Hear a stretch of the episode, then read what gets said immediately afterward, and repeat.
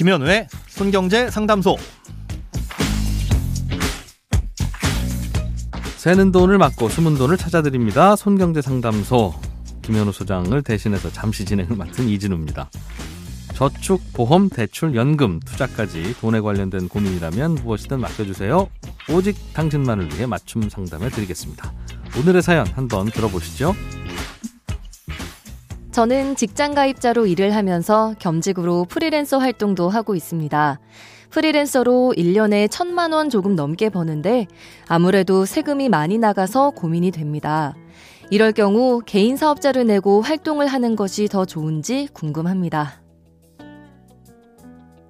예, 세금은 어딘가로부터 받은 돈에서 각종 경비를 공제하고 남은 돈에 대해서만 부과합니다. 무슨 말이냐면 예를 들어서 제가 떡볶이 장사를 하는데 한 달 동안 100만 원어치의 떡볶이를 팔았다고 가정을 해볼게요.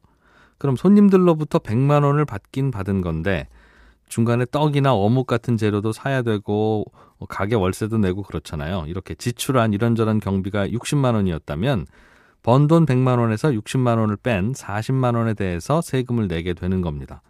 이렇게 떡볶이 같은 걸 판매할 때에도 거기에 필요한 원재료, 인건비, 임대료 같은 각종 경비를 이렇게 공제받을 수 있는 것처럼 프리랜서의 경우에도 어, 그 업무를 수행하는 데 필요한 경비가 있다면 당연히 공제받을 수 있습니다. 예를 들어서 컴퓨터 프로그래머라면 최소한 컴퓨터는 필요하겠잖아요. 컴퓨터를 놓을 책상과 앉아 있을 의자도 있어야 되고 또 전기요금 정도는 써야 되니까 그래서 이런 경비는 당연히 뺄 수 있는데 이건 프리랜서의 형태든 개인 사업자로 등록한 형태든 하는 일이 같다면 공제할 수 있는 경비에 있어서는 차이가 없습니다. 쉽게 말해서 그냥 프리랜서로 일하나 아니면 개인 사업자로 사업자 등록을 내고 일하나 인정받는 경비의 범위는 차이가 없어져서 내야 할 세금도 둘 다 같다는 겁니다. 다만 크게 달라지는 게 있는데요. 개인 사업자 등록을 하게 되면 부가세 신고와 납부의 의무가 생긴다는 점입니다.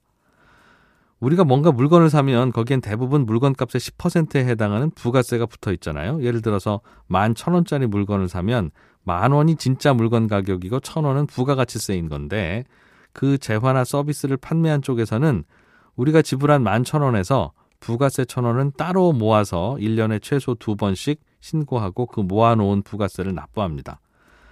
프리랜서도 나의 인적 용역을 판매하고 돈을 받는 거지만 이런 부가세를 받아서 신고하지는 않습니다. 그건 프리랜서가 부가세 면제 대상자이기 때문에 그런데요. 그런데 개인 사업자 등록을 한 후에 사업자 명의로 상대방으로부터 돈을 받으면 거기에는 부가세가 포함되어 있습니다. 그리고 개인 사업자 입장에선 그걸 모아서 신고를 하고 납부를 해야 할 의무가 생기게 되는 겁니다.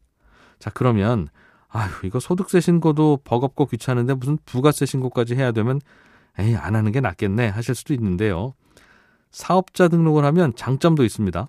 매출에 붙는 부가세, 즉 상대방으로부터 받은 돈에 대해서는 10%를 떼고 신고를 하고 납부도 해야 되지만 또 반대로 내가 사업에 필요해서 구매한 물품들 있죠. 거기에 붙어 있는 부가세는 돌려받을 수도 있습니다. 예를 들어서 내가 사진 작가 일을 하는데 개인 사업자로 등록을 하고 사진을 찍기 위한 110만 원짜리 카메라를 구입했다면 이 110만 원짜리 카메라에는 10만 원이 부가세로 붙어 있는 거잖아요. 이거는 나중에 돌려받을 수 있습니다. 카메라뿐만 아니라 사업 활동을 위한 다른 물품이나 월세도 마찬가지입니다.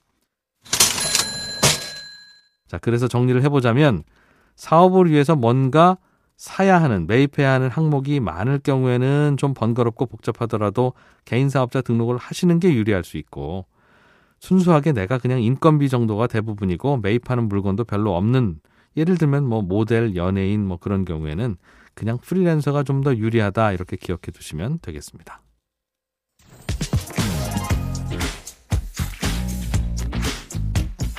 크고 작은 돈 걱정 혼자 끙끙 앓지 마시고 imbc.com 손경제 상담소 홈페이지에 사연을 남겨주세요. 여러분의 통장이 활짝 웃는 날까지 1대1 맞춤 상담은 계속됩니다.